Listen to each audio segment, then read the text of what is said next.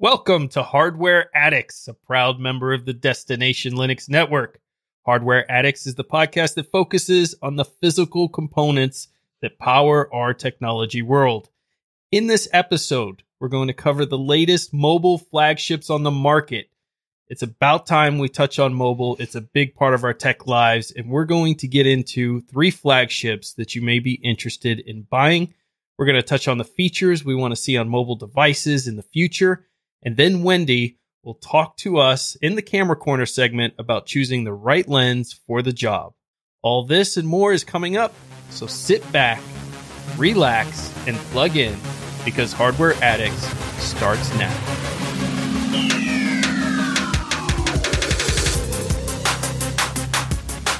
I'm Ryan, your tech guide through the universe, and with me today are two of my favorite people in the world Wendy, our resident photographer extraordinaire and hardware enthusiast, along with Michael, the software sage and hardware padawan.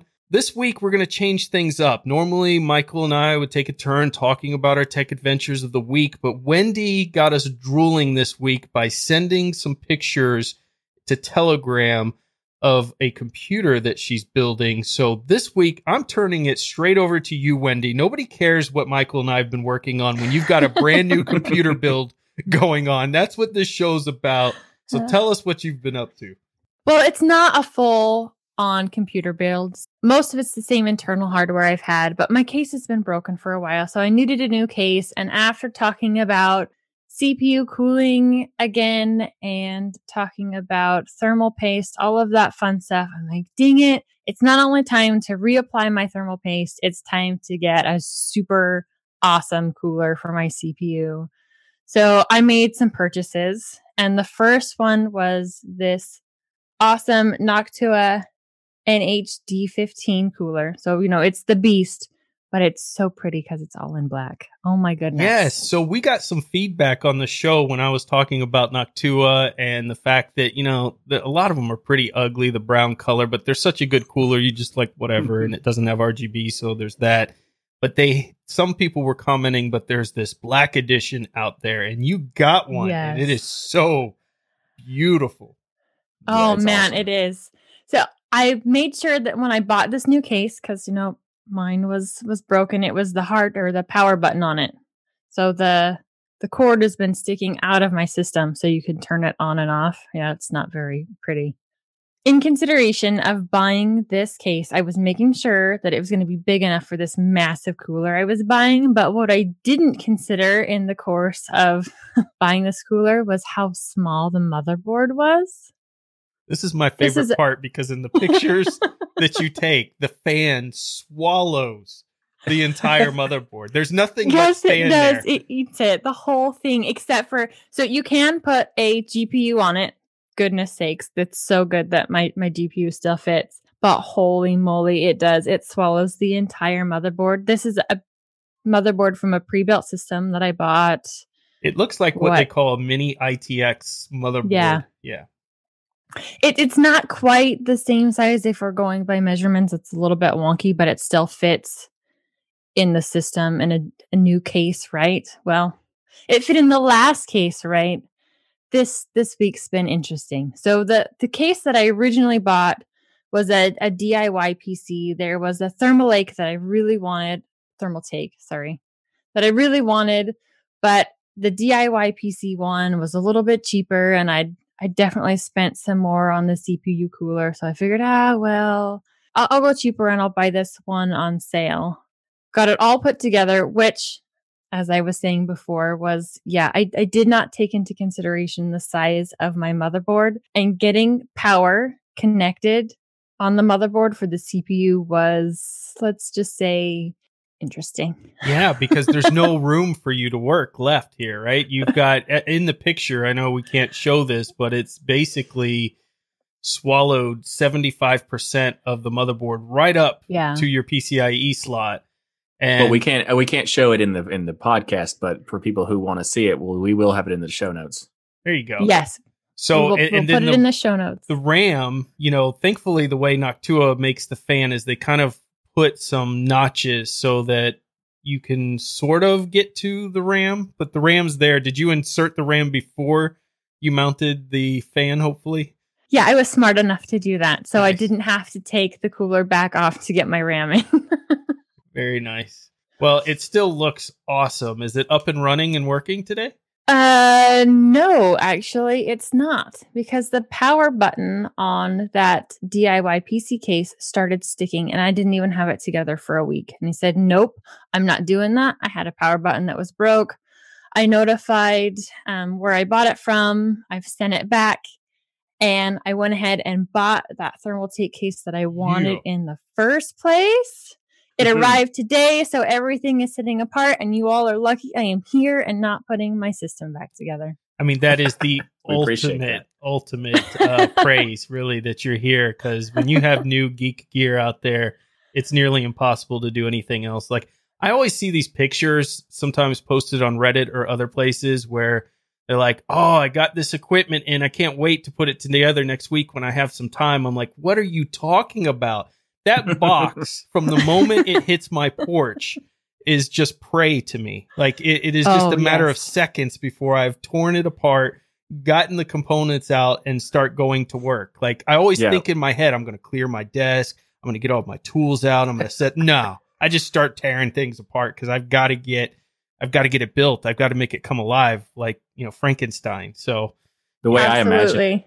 The way I imagine it when you see a, a photo on Reddit or something that says, I'm going to, I I can't wait to get it. And you're like, you took time to take a photo. What is wrong with you? exactly, it's like people taking pictures of their dinner or something. You know, like Yeah. get in there and eat it, enjoy it, live in the moment.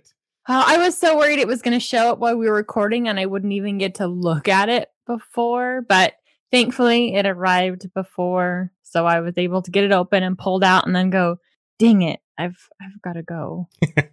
well, I can't wait to get some updates on our next show to talk about how everything has come together. I think you made some great choices here. I also like the fact that you did something I notice a lot of consumers don't do today, which is when you get something and you've spent some time putting it together and you realize this isn't the right thing, it is a pain to take everything back out and send it back but I think you made a really good choice there because you were going to be right back where you were square one with a broken power button that is just annoying. And I think you're going to be much Yeah. happier with thermal with Thermaltake case.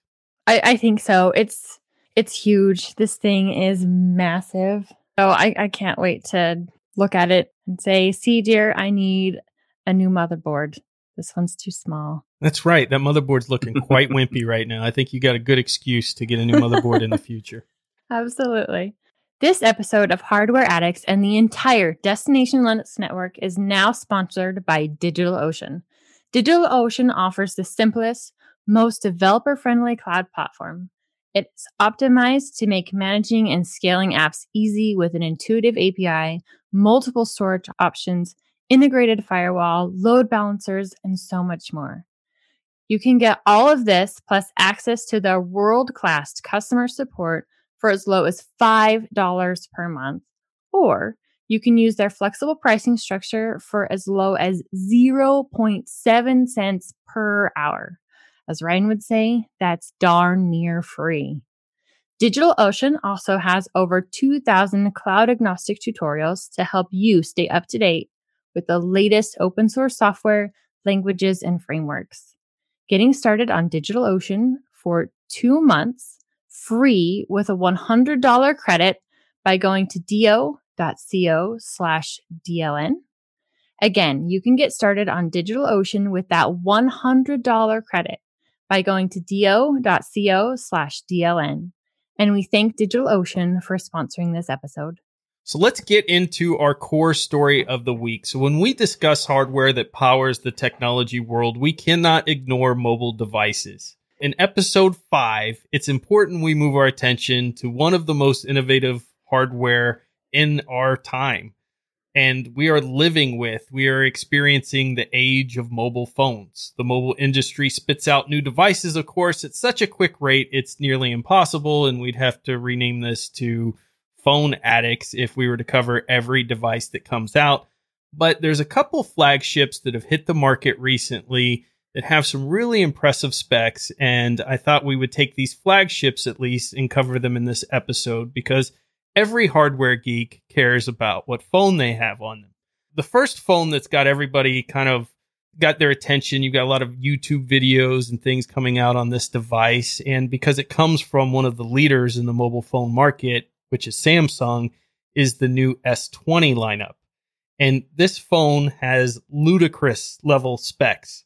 Beside the specs, the whole focus, including in their marketing and everything else, is primarily focused almost entirely on the camera. So I have to think, Wendy, that has some intrigue to you. I don't know if you use your mobile device at all as a camera or if you just carry around a giant DLS DSLR everywhere you go. But I, I, would think every once in a while you snap some pictures with a with a phone camera, right? Yeah, yeah. Every once in a while, I use the the camera on my phone, and it's mainly for you know taking a picture of something and sending it to my husband real quick, or you know whatever. But if it's a main family event or we're doing something, believe me, my camera's there. There you go. So this one, this packs a triple rear camera that starts with a 12 megapix- megapixel wide sensor that's 1.8 microns. The telephoto lens uses a 64 megapixel sensor that's 0.8 microns and the 12 megapixel ultra wide camera as well that they somehow fit onto the back of this. Then they have the S20 Ultra, which has a 12 megapixel ultra wide sensor with 1.4 microns, field of view of 120 degrees, aperture of f2.2 and packs a 64 megapixel telephoto lens with a 100 times zoom. So normally when I'm reading off specs like that on a piece of hardware, it's just it's like looking at the matrix code in the movie. I, I can translate it perfectly to what it actually means. In this case, I get some of it, but maybe you can help me out here, Wendy. Is this impressive? For me, it's not necessarily, you can talk megapixels all you want, and I don't care how many megapixels your camera has. I want to see the proof. What do the images look like? Because megapixels mean absolutely nothing to me. I want to see what the images look like. Interesting. Did you have a chance to look at some of the things they were throwing out there in the commercials or anything? I know that doesn't matter because a lot of times they touch that stuff up. Um, yeah, yeah, they they really tend to hype that up. Um, I watched one video. Goodness sakes, I can't remember his name right now, but he does a, a great job giving real world examples the pictures, and and they were fine. You know, I I think they looked great for cell phone pictures. They'd be fantastic for taking quick pictures of your kids. I strongly believe that the camera you have is the best camera, right? Because it allows you to capture stuff in the moments but would I go out of my way to drop a phone and pick this up for the camera? Mm, nope. Interesting. It it didn't look that impressive to me at all as far as the results of the pictures that were taken from the camera. So I know sensor size has a lot to do with how much light it lets in and, and if you're taking pictures, I believe the sensor size say in dark settings that the sensor size can make a difference in that case. Is that correct? Sensor size can help. A lot of that also comes with the technology and the software included with the sensor. So you can have a fantastic sensor, but horrible processing on the back end, and you still end up with a crappy picture. That makes sense. I'm not saying that Samsung on their cameras is going to have really crappy processing, but there's only so much you can do still with these very tiny sensors and all the data you're supposed to be capturing. They they really just can't get it all. That makes sense. And I think that it can be misleading to people uh, at times when they go and they look at DSLR out there and they say, oh, it's only 12 megapixels. That's the same megapixels as my phone camera. So I think it's interesting that you break that down and that that's not everything. Additionally, they talk about the 100 times zoom. And I was watching some footage of people utilizing the 100 times zoom and it was so grainy you couldn't print it out yeah. or even utilize it. You couldn't even make out the face of the person they were taking a photo of. Now you may be able to get, you know, maybe some big text like the back of a license plate or something, or get the general idea of what the photo was, but it w- really wouldn't be something you would use in practice. So while it has some of these cool specs, not necessarily something that's going to go out there and make you go, "Hey, I don't need to bring around my professional camera anymore. I have the S20." Right. I mean, if if all you have is your smartphone camera, they're they're definitely making better cameras, smartphone cameras. But we're no longer in the point where every time they come out with a new generation, it's leaps and bounds better. We're getting just kind of better and we're having really big numbers to make it sound like it's fantastic, but really it's just minute. I also think it's it's interesting they have big numbers where they went from 10 to 20, just jump straight to 20. Yeah. It's like, all right, it's the same. It's like Nvidia doing it too. It's like they're in from 1080s to 2080s and stuff. And it's like, it's kind of, it's kind of interesting how these companies are like following this trend of like, oh, we, we can't do 11, even though there's a meme of turning it to 11 and they still can't do it. Yeah. Yeah. Yeah, no. Well, and doesn't this one support? Oh, I think it's like 108 megapixels. What they're going off on one of the versions of the Samsung S20. I haven't seen that high of a number, but I wouldn't be surprised if they threw some random weird spec in there. I know they've got the big field of view, you know, that they're talking about the 120 Yeah. degrees that they have of uh, view angle here. But I think if you take away the camera portion and we look at the inside of the phone or the thing that a lot of people are interested in, you've got the choice between a 6.2 to 6.9 inch OLED display.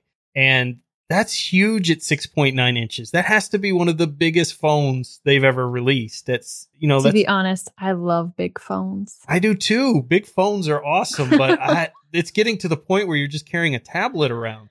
That yeah, is it's a phablet for sure. Yeah. No, that's that's that the difference between a tablet and that phone is 0.1 inch. That is a fa- that is a tablet. That is one can make a call and one Nope. can't. So but it's still a tablet size. All you got to do is put like a uh, software phone VoIP thing on there, and you're done. Yeah. yeah. Well, I Put Discord on your- can on your still make tablet and you're good. calls on on tablets and things. But yeah, I I think that they are definitely getting into the tablet range with this phone. They are they're going for the gamers 120 hertz, you know, over the 60 hertz standard that we're used to seeing on phones. That's and cool. the 60 hertz standard we're seeing on monitors. However, the 120 20 hertz here has to be manually set, so it's not automatically there, and it automatically reverts itself back to 60 hertz when the battery uh, drops or gets too hot. So when the battery level drops, it gets to a certain level, like 30% or 40%. I don't know what that level is, but it's going to revert you back to 60 hertz. So it's taking a ton of power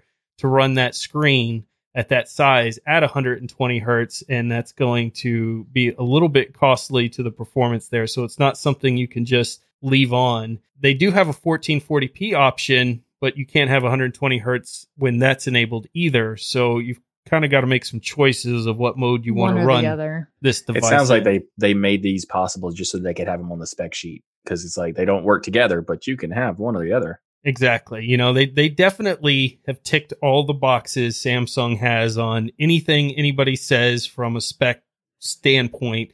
They have covered here, including a 64-bit octa-core processor with is the Qualcomm latest Snapdragon 865 in here, which has some impressive boosts of 2.7 gigahertz. It's really an interesting processor that they've thrown out. The device can record at 8K 24 frames per second though and that's that's really really slow If well, you- and it's 8K only using a small portion of the sensor. So it's going to crop you in dramatically and reduce your viewing angle when you use that 8K function.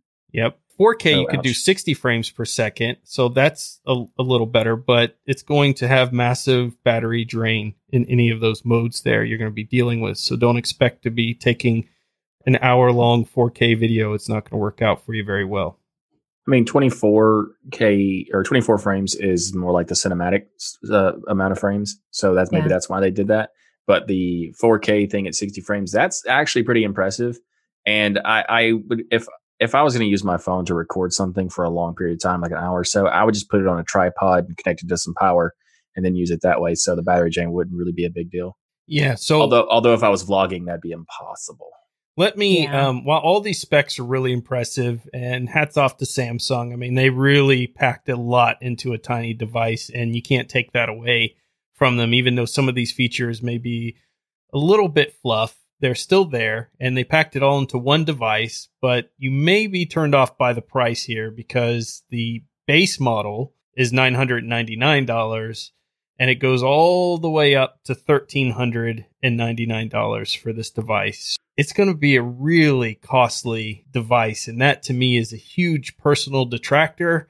I was having a really hard time swallowing this thousand dollar for a phone idea. And now that we're crossing into, you know, closing in on 1500 plus, some of these phones now are going over that for these flip devices and kind of specialty yeah, devices. the fold was like two thousand or something already. It's just getting insane. I mean, you're talking a full on computer, which people say, well, your phone is a computer, but it, you can't do the same productivity. I can't make sort of as much computer. money on my phone as I can sitting in front of a computer. So to me, it makes it much more difficult at this time Yeah. To really swallow the idea of fifteen hundred, near fifteen hundred dollars for a device. That's insane. If I'm dropping that much money on tech, I'm building a whole new computer and I'm making I'm building a nice one. Yeah, exactly. And I also think it's kind of hilarious considering the smaller the, the phone becomes, the more expensive it is. Yeah, absolutely. So I want to play a game with you guys as we go through these phones. At the point where you find the phone that you're like, I would buy it, you're going to hear the price, you're going to hear the specs. I want you to shout out, take my money, so that people know where we are with these phones that we're going to go through. Um, so is Okay. anybody at a take my money yet on Samsung already, or are you guys going to cheat and wait till the very end?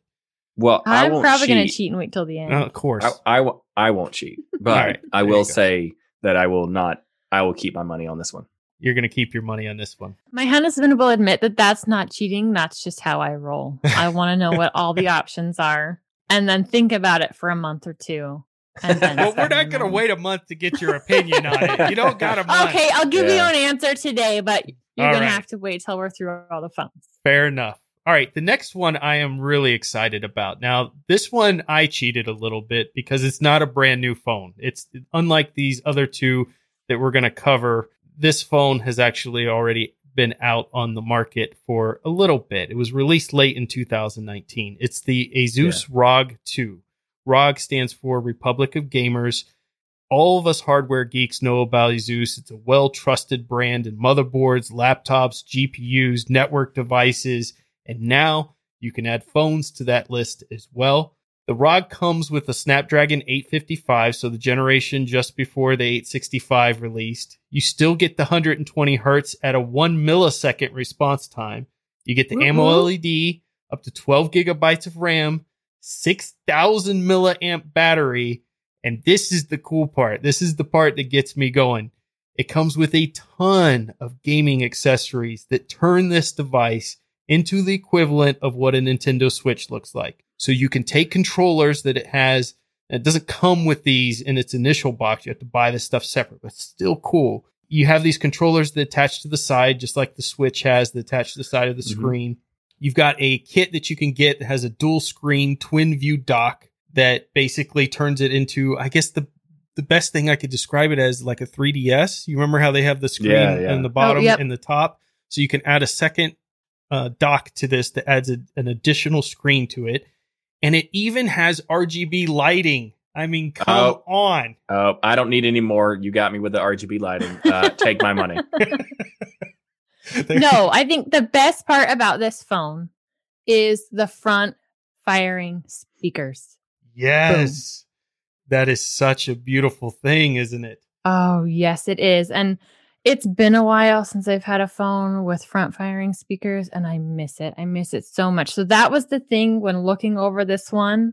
The battery is huge, and that part is awesome because, you know, we're busy all day long. It's wonderful not to be stuck to a cord, but front facing speakers, that's the gem of this phone for me. Can make Yeah, all I the think- difference in the world in sound. Absolutely. Yeah. Yeah. I think there's only like I don't know of anything I'd want that this phone doesn't have. So like the ridiculous. d- Okay, here's the question: the resolution that it has for that 120 hertz. Can you actually use it?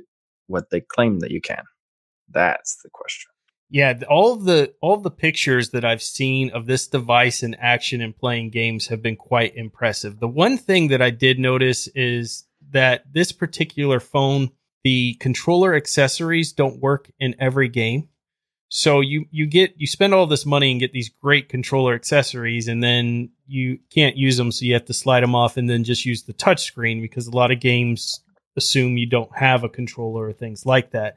Now the Hmm. dock comes in handy because you know it adds kind of that dual screen. So you got one you're touching on or going through your inventory, and the other one you're watching the game on. So that works with anything. But as far as the controllers go, it's going to be hit or miss. But of course, you could always use like a Bluetooth controller, like anything else as well, and add it that in there. Now this is a 6.59 inch screen, so it's still a fairly big screen here. HDR display, 10 mm. bit, absolutely gorgeous screen that you'll be quite impressed with. I don't do a lot of gaming, and we talked about that. We don't do a lot of gaming on our phones. I don't think any of us did, but nope. this may change my mind a little bit. Like I would be probably a lot more apt to play a game on my phone with this thing cooking. Really? Yeah, because it, it's the Nintendo Switch experience. You know, you've got, a, I feel like it's an actual game console. Every time I play games on my phones, you know, they just end up getting so hot and the battery dies yeah. so quickly.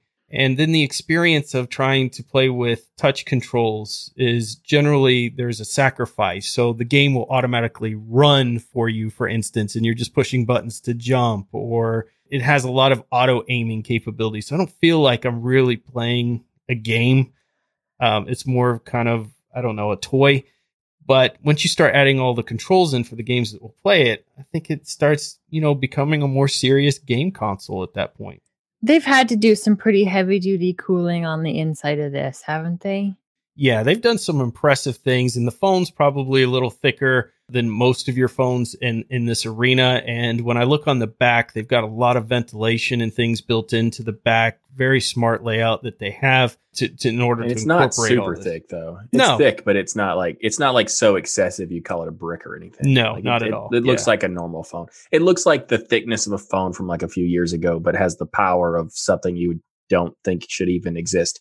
Yeah, and it's it's nine point four eight millimeters thick or 0.37 inches. So that's pretty thick. Yeah. Yeah, that's crazy. And I actually think that this is this is a a sick looking phone and I I've actually wanted it for a while. Uh, and I there's even more and more I look into it and more and more I want it. But uh, I also wanted to point out that if you when you put it into the dock, it also becomes a folding phone at that point. So it's got even that buzzword to it. nice. and you don't have to spend $3,000, $2,000 to get one. the screen is 2340 by 1080. Again, at 6.59 inches. It's got the Gorilla Glass 6. It's got blue light filters for eye care. They care about your Ooh, eyes. That's, that's how nice. much this phone okay. loves you. It cares about your eyes too. Yeah, the blue light filter automatically built in. Like that should be every device that uh, everything should have a blue light filter, just period any kind mm-hmm. of technology that has give a us a brain filler on that for a little bit michael. Why is blue light filter matter for people who've never heard of the term? Okay well blue light is a is what basically all of the leds that you have are normally in a blue light form. And what happens is when you when you have a screen in your uh, hitting your retinas with it blue light makes you feel more alert more energetic and more awake because it kind of messes with your what's the phrase? Circadian rhythms. Circadian rhythms that's right so it's messing with your circadian rhythms. And when you remove the blue light at an, on a nighttime period, it allows you to, you know, be more naturally focused on, you know, like your brain will actually not be constantly hyped up. That's why if you ever, if you're laying in bed and you have your phone and you're just looking at your phone, you can't go to sleep. It's because that blue light is forcing your alertness. And if you have it in a red mode or you just dim out the blue, and most of the time when you dim out the blue, it turns into like a red tint. And if you have that red tint, it, you will actually go to go to sleep faster. And it's a um, it's if having it like a nighttime mode on a device is so nice for anybody who like wants to work at night but doesn't want to do like energy needed tasks but you want to do like you know reading up on something or whatever that doesn't require the accurate color then it's it's just a fantastic approach and i've used it on on phones laptops desktops everything and it is so much better to have it than not and you and you there's no way to even like understand until you use it. Absolutely. Like i can like you'll yeah. you'll know it but until you actually try it and feel the difference because it doesn't seem like oh the different color light's really going to affect me that bad. Yeah it actually kind of will. And there's also this is this also relates to why when you go to your uh, when you go to a, like get a light bulb and you put a like a home light bulb is like an orange warm glow instead of the daylight bulbs because those daylight bulbs are blue light and they will actually, you know, for having them on at all times will mess with you just in the same way. That's so interesting. And I want to take a moment and just pause and maybe give an applause for the fact that this is the first time Michael is given a brain filler on hardware addicts. And that's pretty cool. Yeah. And you did a Yeah. great job. So thank you for Woohoo! explaining that. Sweet. All right. So if you're interested in the camera on this I device, something.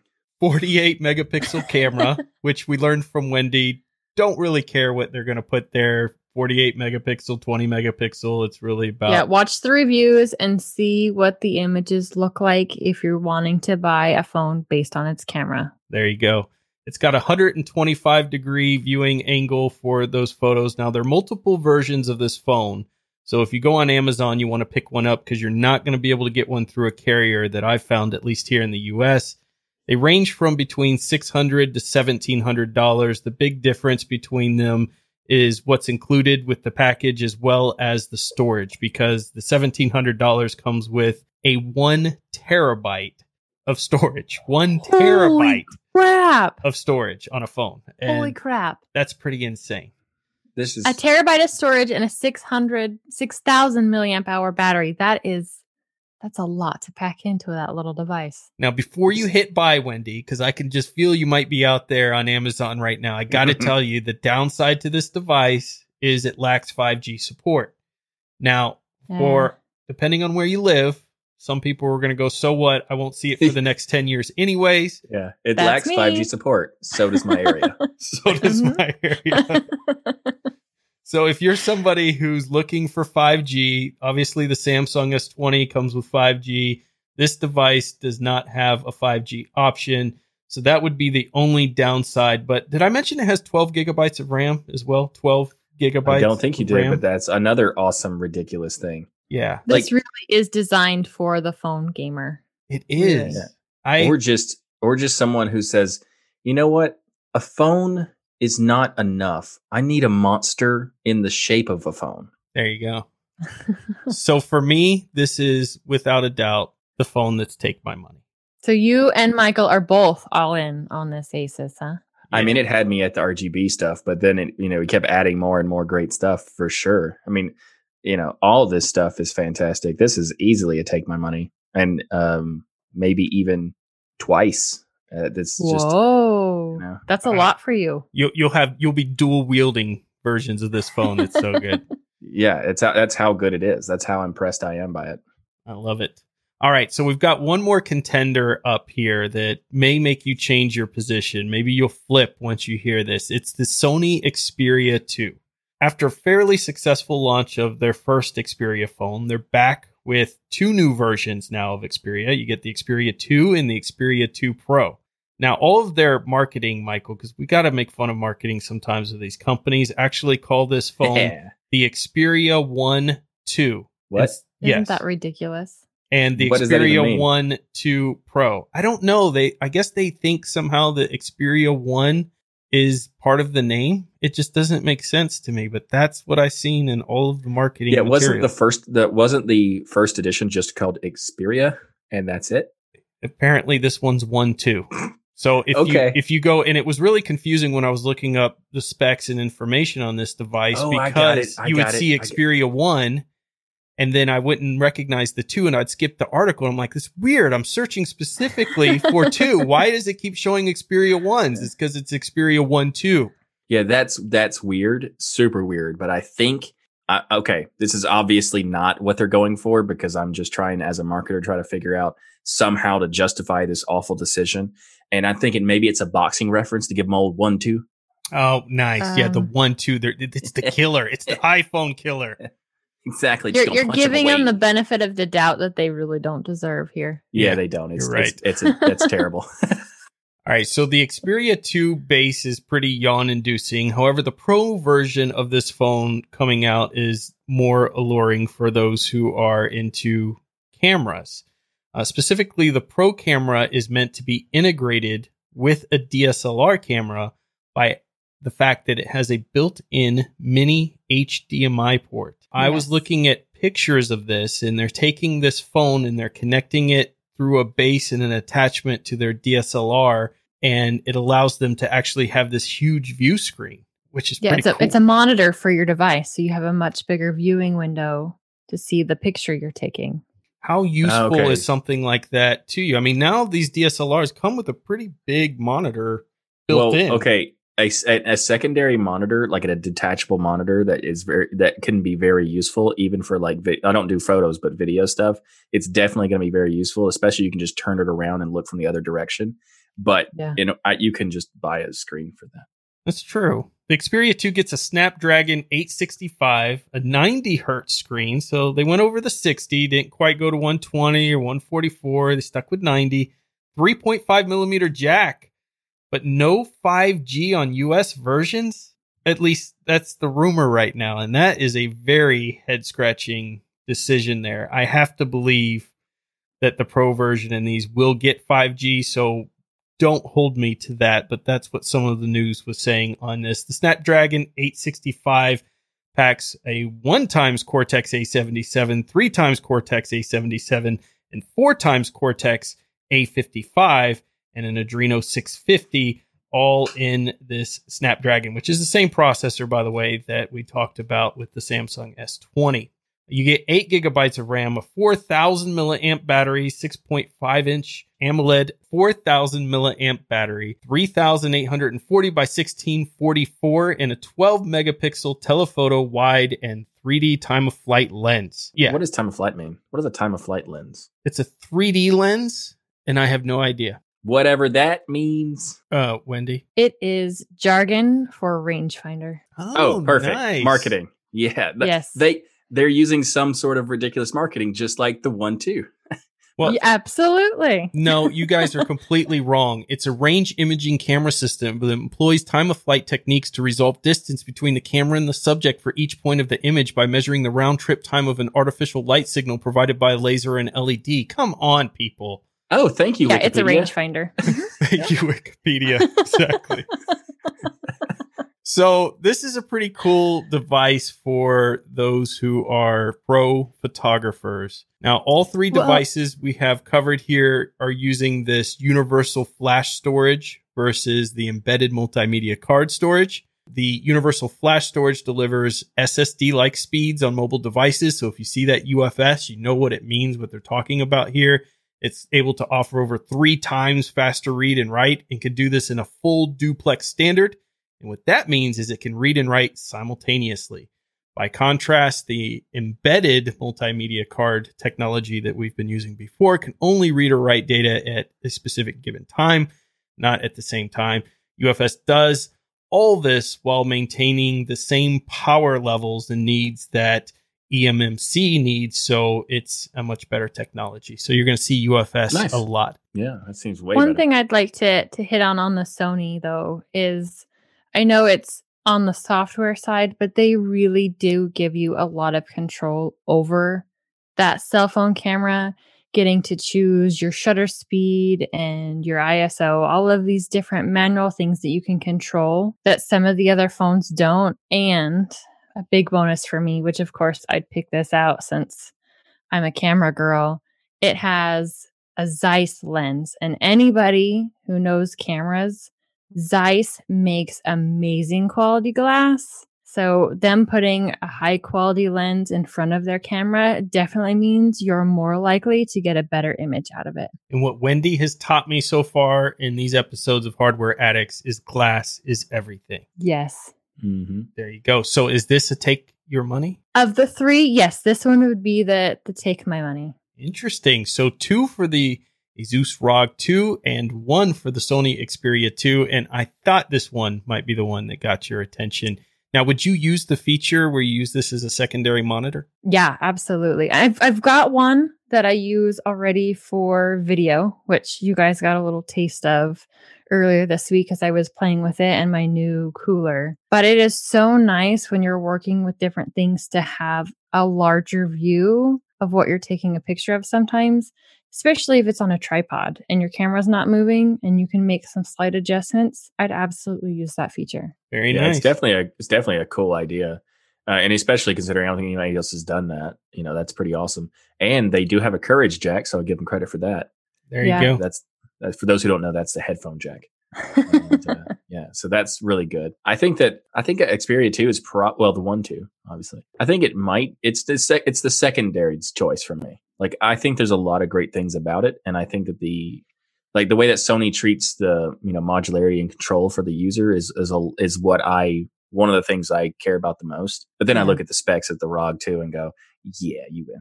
And I realized we weren't fair to the S20 because I didn't talk about the RAM. It too comes with a whopping 12 gigabytes of RAM standard, which is still very impressive, but only goes up to the 512 gigabytes of internal storage compared to the ROG 2, which goes up to that terabyte, which is quite a difference there. Yeah, but I mean, it doesn't have RGB or fold, so who cares about the S12? By the way, the RGB on the ROG 2 is controllable as well, just like on a motherboard when you have the RGB Holy lighting. cow. So you can make it kind of flash and breathe and do all those different kind of things, which is pretty cool. That's ridiculous. that's and I all want I it even need more is now. another thing lighting up that I'm like, oh, what's wrong? You know what? You actually could use it as a value because you could set it up where I would assume I don't know if this is how it would work, but I assume you could like make it where it would like the lights would go brighter and like shine more when you have a phone call or something, making it easier to find your phone when you have pl- placed it on your. My desk wife's or, you calling know, me and I have it whatever. glowing red, like red alert, red alert, red alert. exactly. Yeah, Brian's in trouble. exactly. Again, he bought something he wasn't supposed to. So now that we've talked about these three devices and we've decided which ones we want to spend our money on, or theoretically would if we just had bags of cash. But of course, any of these companies are feel free to send us one for free if you want us to talk Yeah, about it. Yeah, no problem. Uh, let's talk about what we think these phones are missing. Because for me, when we're getting into this price range, there's one thing that I feel like is missing terribly out of these devices. If I'm going to start spending a thousand dollars or more on a phone, then I need repairability and modularity. Meaning, I want a base like I have with my desktop PC that allows me to pull out. Now, different phones have tried this in the past. There's been a couple versions of this and they haven't been real successful. And I think because a lot of people are not sure they're actually reliable, that they're going to continue coming out with components and things that they can upgrade. But this to me is something really important that I think consumers need to start demanding and including, especially one thing you can do to demand it is hit up these big YouTube channels and these popular outlets that talk about these phones and put comments and things in there saying, what about repairability? What Yeah. about being able to upgrade it? Because it, it's nobody's talking about this with any of these phones. If you go out there and look at the reviews, we've all just accepted that you're going to spend this money and you have no ability to really repair this thing on your own. I do a lot of phone repairs and they're getting more and more obnoxious as you go along. It's harder to get the glass off, it's harder to take them apart, and it's even more difficult to get them back together. They keep changing screw standards, so you got to buy special screw sets to to get the screwdriver sets to get the screws out and it's just completely obnoxious. And that's something if you you want to sell consumers and look, these phones will probably sell no matter what I say, but if you really want to sell me on a phone like this, repairability is something I'm looking for. And Sony seems to be pretty good on the repairability stuff. Um, I believe they have official parts with iFixit and teardowns for fixability. So they are one of the companies that cares that way. Uh, that's one reason I purchase Motorola is their stuff. It's easy to get authentic parts and have them fixed. Very nice. I mean, Yeah, that's, I think that's a that's a start. great point. I think the Yeah. repairability is is a fantastic point, and the fact that we haven't been able to open our phones and take it, replace the battery in what five years yeah. is Yeah. a shame and just stupid. Like we want it super small. It doesn't need to be a feather. It can be slightly thicker. You know, it's not a big deal. Let me take off the back. Absolutely. Yeah. And it's really easy, I think, for a design aspect for them to create this modular device in pieces. The camera obviously could be a modular piece in itself. The battery, naturally, storage is an area where you could just have pieces. I, I, I believe it might have been Motorola that tried a phone like this where you would pull off different pieces, or maybe it wasn't. Maybe it was just it was Motorola. They Yeah. did. And it And- was like these little block pieces, and it Right. was uh, it was really interesting, but it was also kind of wonky and it looked weird. So it like it was functionally cool, but you didn't really want to use it. Are you talking about their Z line, their Moto Z? Yeah, And that that's actually what I use. I use their Moto Z line with the modular pieces. That's so cool. See, maybe but that's how, the how one that do should you be replace getting the our modular votes. pieces? They they haven't needed replace so far. And the nice thing about it is if you want, you know, an added speaker, they've got speakers for it. Um, right, but can you, I mean, like my have- my ideal was like the when I first saw them, I thought they would, maybe you could do upgrades and get better pieces with that. Can you do that? they it doesn't actually upgrade the hardware of your phone. It's an additional piece for usability. Oh, okay. Yeah, so this that particular phone you're talking about, that one has the kind of attachments for gamepad you can add onto it, similar to the ROG, but not quite Yeah. as you know. There was one Geeky. phone I know. I don't remember who made it, but it, you could act. It was like these little pe- like it was like a puzzle piece where you could take apart, like take off of the, like the CPU and stuff. Yeah, I don't remember remember seeing that was one, but I can't remember what it was called. Like a Robin, maybe. Write us and I let don't us know. know in the Telegram group, or not maybe in the Telegram group for Destination Linux, but also in the Destination Linux discourse forums if you remember what phone we're talking about. All of us can picture it, but I can't remember what its name was. But um, you're right. You had block devices you would pull off, and you could upgrade the things like memory and stuff. Yeah. And That's, what I was thinking of when I I was was talking about the Motorola one, but it definitely is not that one. the other thing I want from phones is an easy alternate OS support. So there are there's a device out there called the Pine Phone, which I'm really excited about because it has a removable battery. It's all open source, very much security and privacy driven device. So it's a niche in that area, but you can put a micro SD card into this phone and boot a completely different S, uh, different operating system right off that micro SD. And then when you pop that micro SD out, boom, you go back to the base operating system. And a lot of people have issues with the big phone operating systems these days and are very concerned with their privacy and things. And they want an alternate OS on there for various purposes. And to me, that would be something of a feature that I would love to have seen on one of these. yeah, I would Yeah. love that. I the Pine phone is is something that looks really awesome, but I I would like I'm a big fan of that, especially considering the price is so reasonable. Like it's only 150 for those who haven't heard of it. It's it's a really interesting. I mean, it's not like a you know a flagship device, but it's still pretty impressive for that the price that they give you. Uh, the I would love to see a flagship device that had the ability to uh, boot from micro SD or something, so that you could have Android and then something else, and then if you needed to use Android, you could go into it, but didn't you didn't have to at all times. That would be so fantastic. Like I, I think as, as a as a marketer, I do have to use Android in certain cases because some apps only re- uh, like require iOS or Android, and I would you know I I, I have to use it in, the, in those cases. But if I if I could switch back and forth that easily just by rebooting the phone, that'd be amazing. Yep. Yeah. The the Pine phone looks absolutely great that way.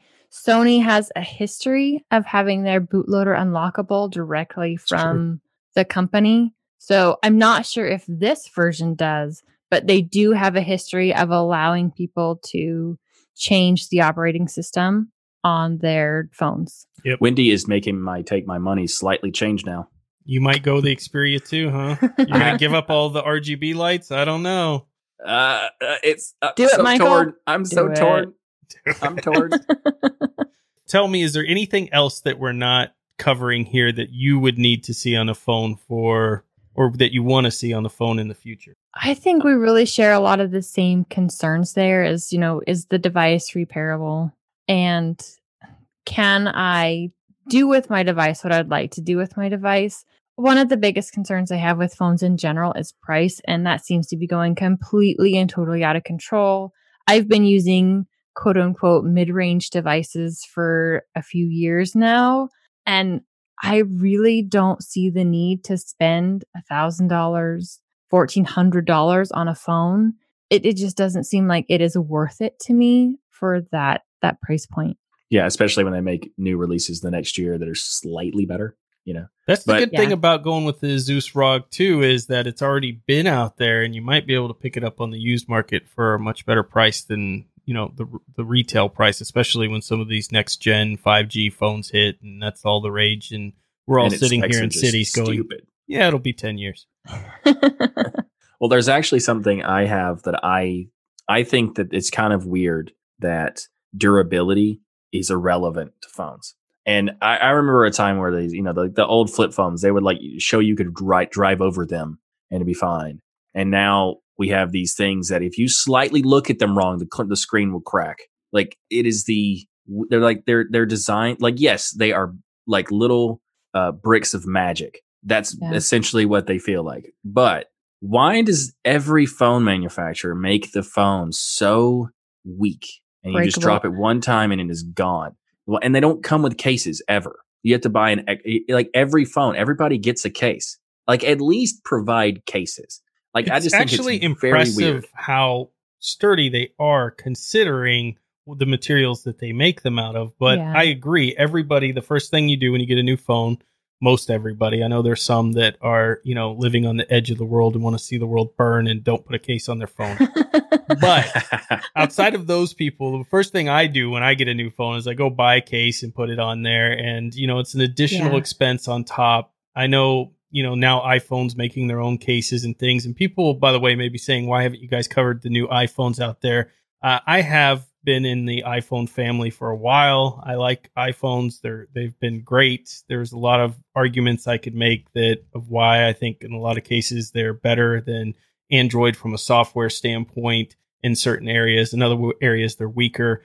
But at the end of the day, the new iPhones were a complete disappointment. My wife has the latest iPhone 11. It's just the hardware on it is a disappointment. The phone itself is a disappointment. Software has been a disappointment. And Apple's frankly lost a lot of their edge that they've had in the last few years. It used to be pretty much Apple would come out with a new phone, everybody copied everything from Apple. And yes, I've been in those arguments a million times, but I'm in the industry. Believe me, they copied Apple. And and then everybody would, you know, follow whatever Apple was going to do next. And now you're starting to see them break away from that idea of let's just keep removing stuff. The the cameras and things were good on them. And some cases they'll say compared to some of these phones in the video re- reviews that the iPhone camera is comparable or just as good.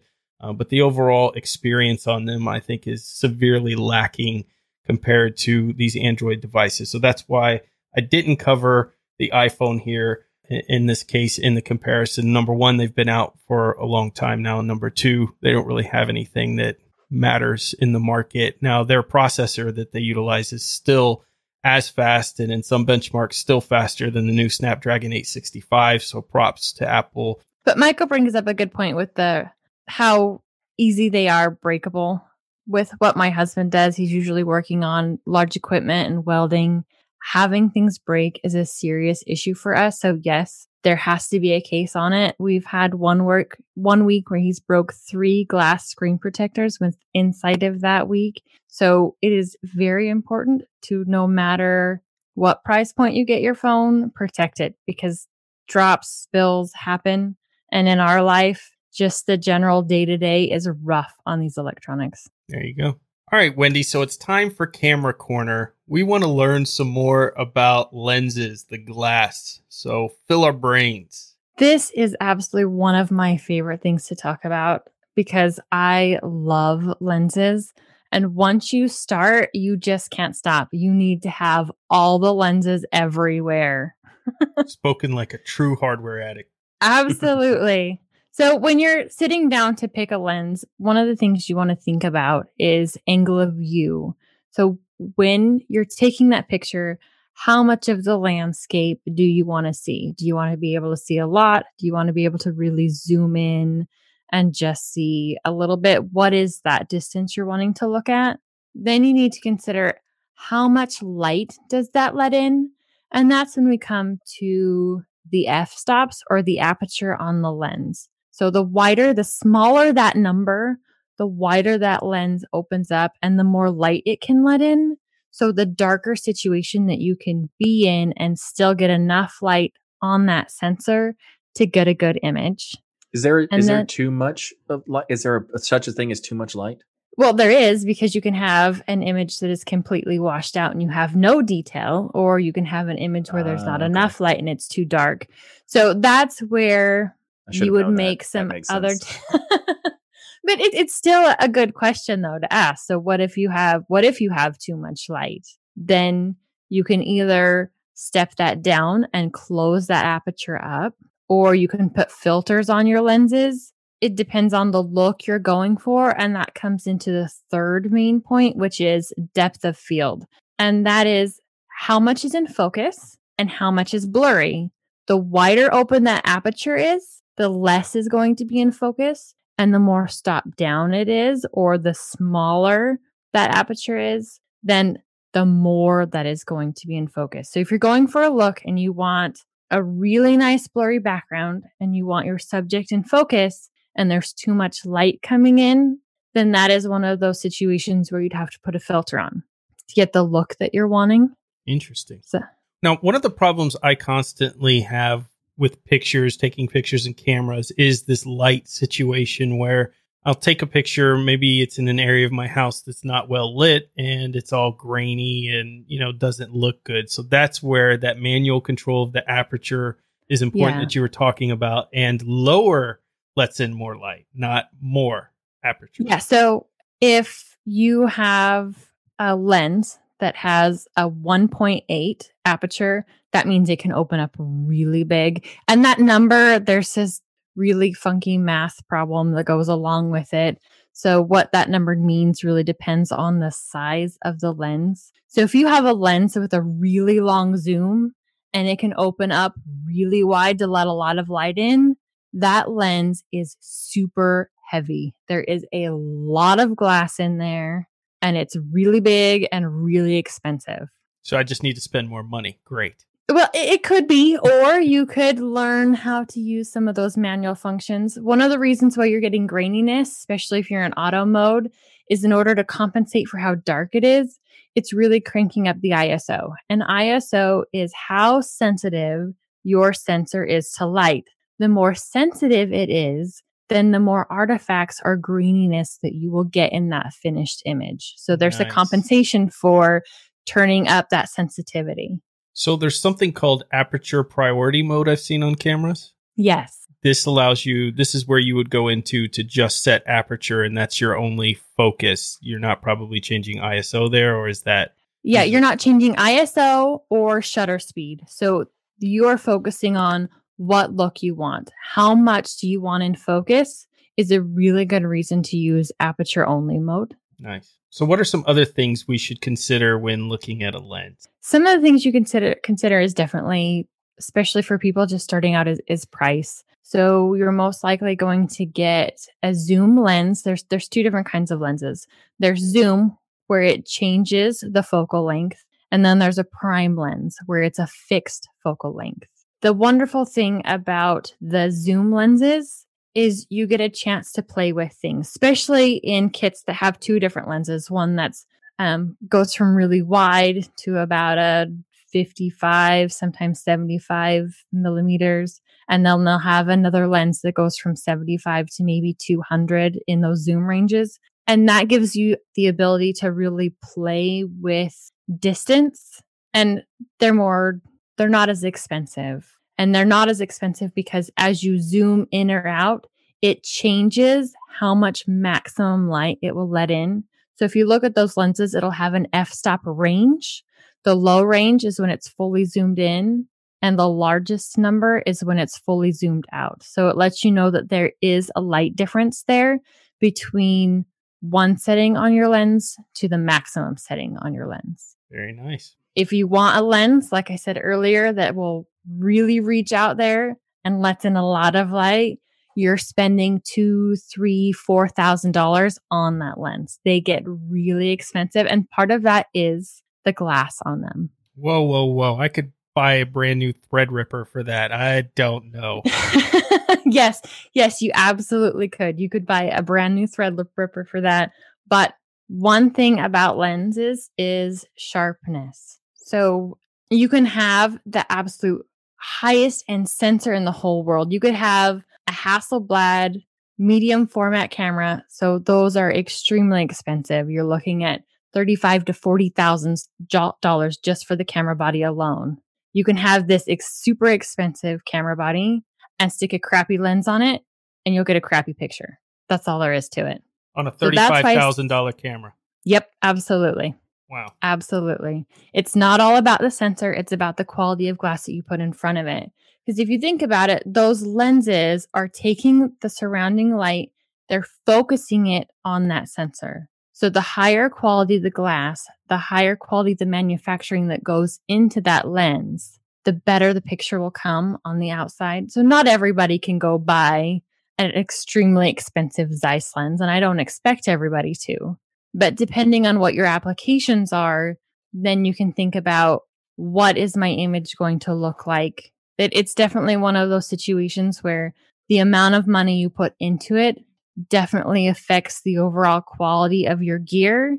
And if you can only spend so much on your total package, go down on the camera body and spend more money on the lens. You'll Good. get more out of it overall. That's great advice. I, I do want to add though, don't shy away from the old lenses. I am a huge fan of these old lenses. Some of them have the motors in the lens themselves. And so you have to have a camera body that can run those lenses, which most of the new ones do. And then some of them have the the camera body itself is the motor. Some of them are manual. I've got quite a few lenses that are manual. So don't shy away from the older lenses. You can pick them up for really cheap. You can get adapters for your newer cameras. It's a great way to add glass to play with things and to just explore the world and not have to spend so much money. Is it is it possible to get a really old lens for a decent price, like under a hundred dollars, and it no not be all damaged and stuff, like actually be a good quality thing? Is, there's that You you like- really want to pay attention if you're buying old lenses to make sure. So these are things you want to check out if you're buying older lenses. Make sure there's pictures or you can pick up the lens and look through it. Is it clear or is it foggy? If it is you want to turn the knobs on the lens if you can hold it, make sure everything is gliding good. But for the most part, you can pick a lot of these up for under a hundred dollars. One of my favorite micro lenses, which is a manual focus only, I got for 55 bucks. I absolutely love that lens. I have done a ton of bug photography with it. I wouldn't trade that thing for the world. There you go. Nice. Well, thank you, Wendy, for schooling us in the world of lenses. That's it. Our fifth episode of Hardware Addicts is a wrap. Thank you all for listening to the show that brings you your bi weekly tech fix. If you're not all lit up on tech yet, then be sure to check out all of the great content on the Destination Linux network. Head to destinationlinux.network to check out all the podcasts and YouTube partners available there. There is just a plethora of information to fill your brains with.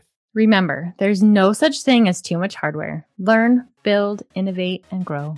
See you next week for another great Xperia One Two Punch episode of Hardware Addicts. Oh, well done.